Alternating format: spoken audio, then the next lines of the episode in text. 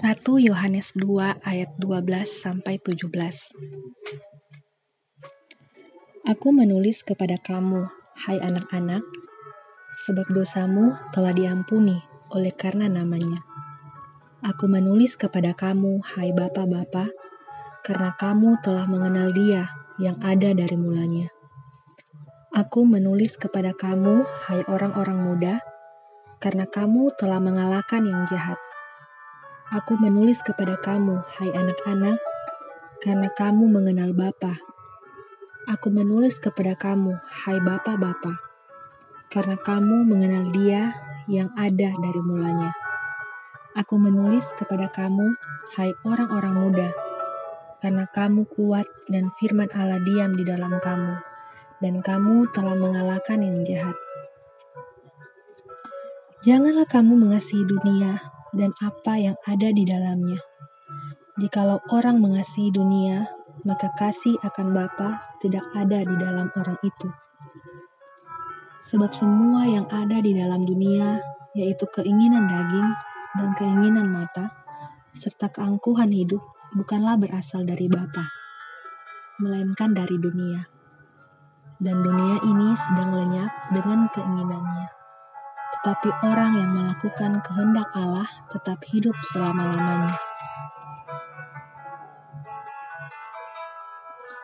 Sahabat, hidup yang dikuasai kasih Allah adalah hidup yang telah dibenarkan dalam Kristus.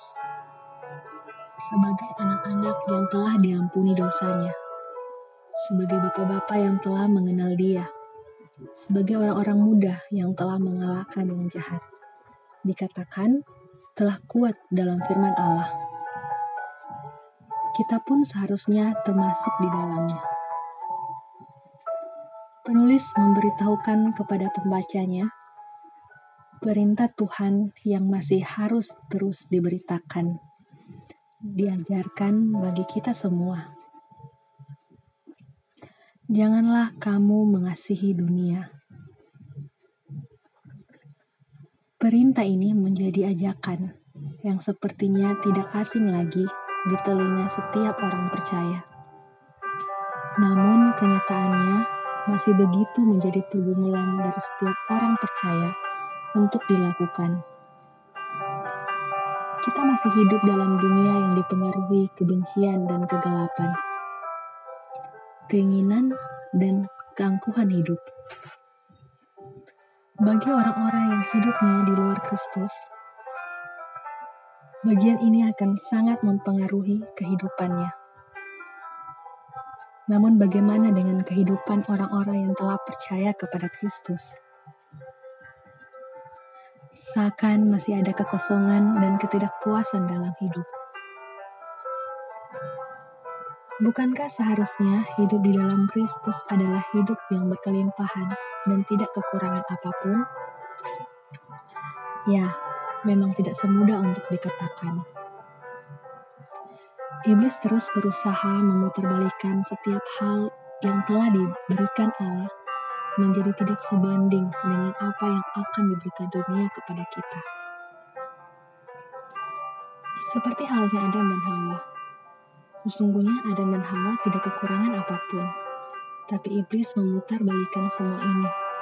Dia membuat hal yang berlimpah menjadi terasa tidak memuaskan dan hal-hal yang dilarang menjadi tampak menarik. Bagian ini menjadi perenungan kita bahwa masalahnya bukan terletak kepada kepemilikan kita akan sesuatu. Tapi apakah hidup kita dikuasai kasih Allah? Yang oleh kasihnya itu kita berusaha untuk melakukan kehendaknya. Dalam perenungan yang pernah saya baca, sampai sekarang salah satu kesibukan iblis ialah menjadikan hal-hal yang disinkan Allah tampak membosankan dan hal-hal yang dilarang tampak menarik.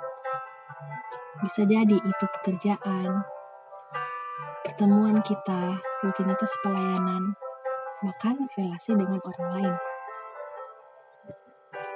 Sahabat, dalam pelayanan kita sekarang, marilah kita terus berdoa agar hidup kita senantiasa dikuasai kasih Allah.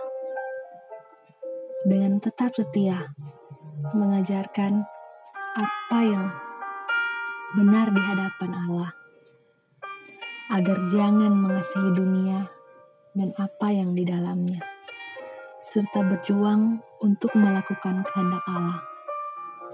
Tuhan kiranya memampukan kita. Amin.